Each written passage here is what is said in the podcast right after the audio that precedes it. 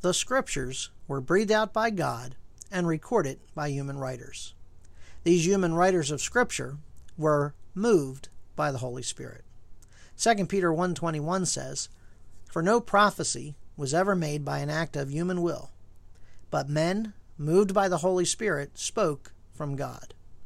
Moved by the Holy Spirit means that they were led, directed, or carried along by the Holy Spirit.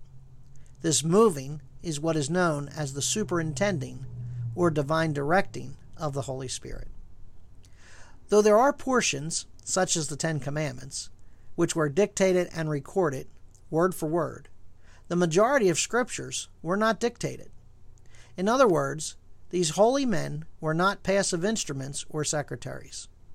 God allowed their personalities and vocabularies to express His words.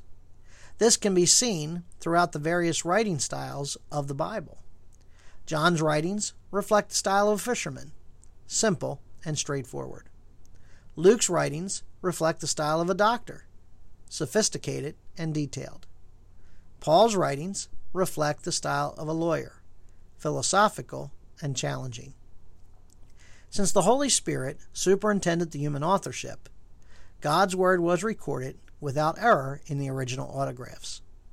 Autographs refer to the original documents of Scripture. While there are no known original documents in existence, we do have apographs or copies of the originals. It is essential to understand that inspiration applies only to the original writings or autographs.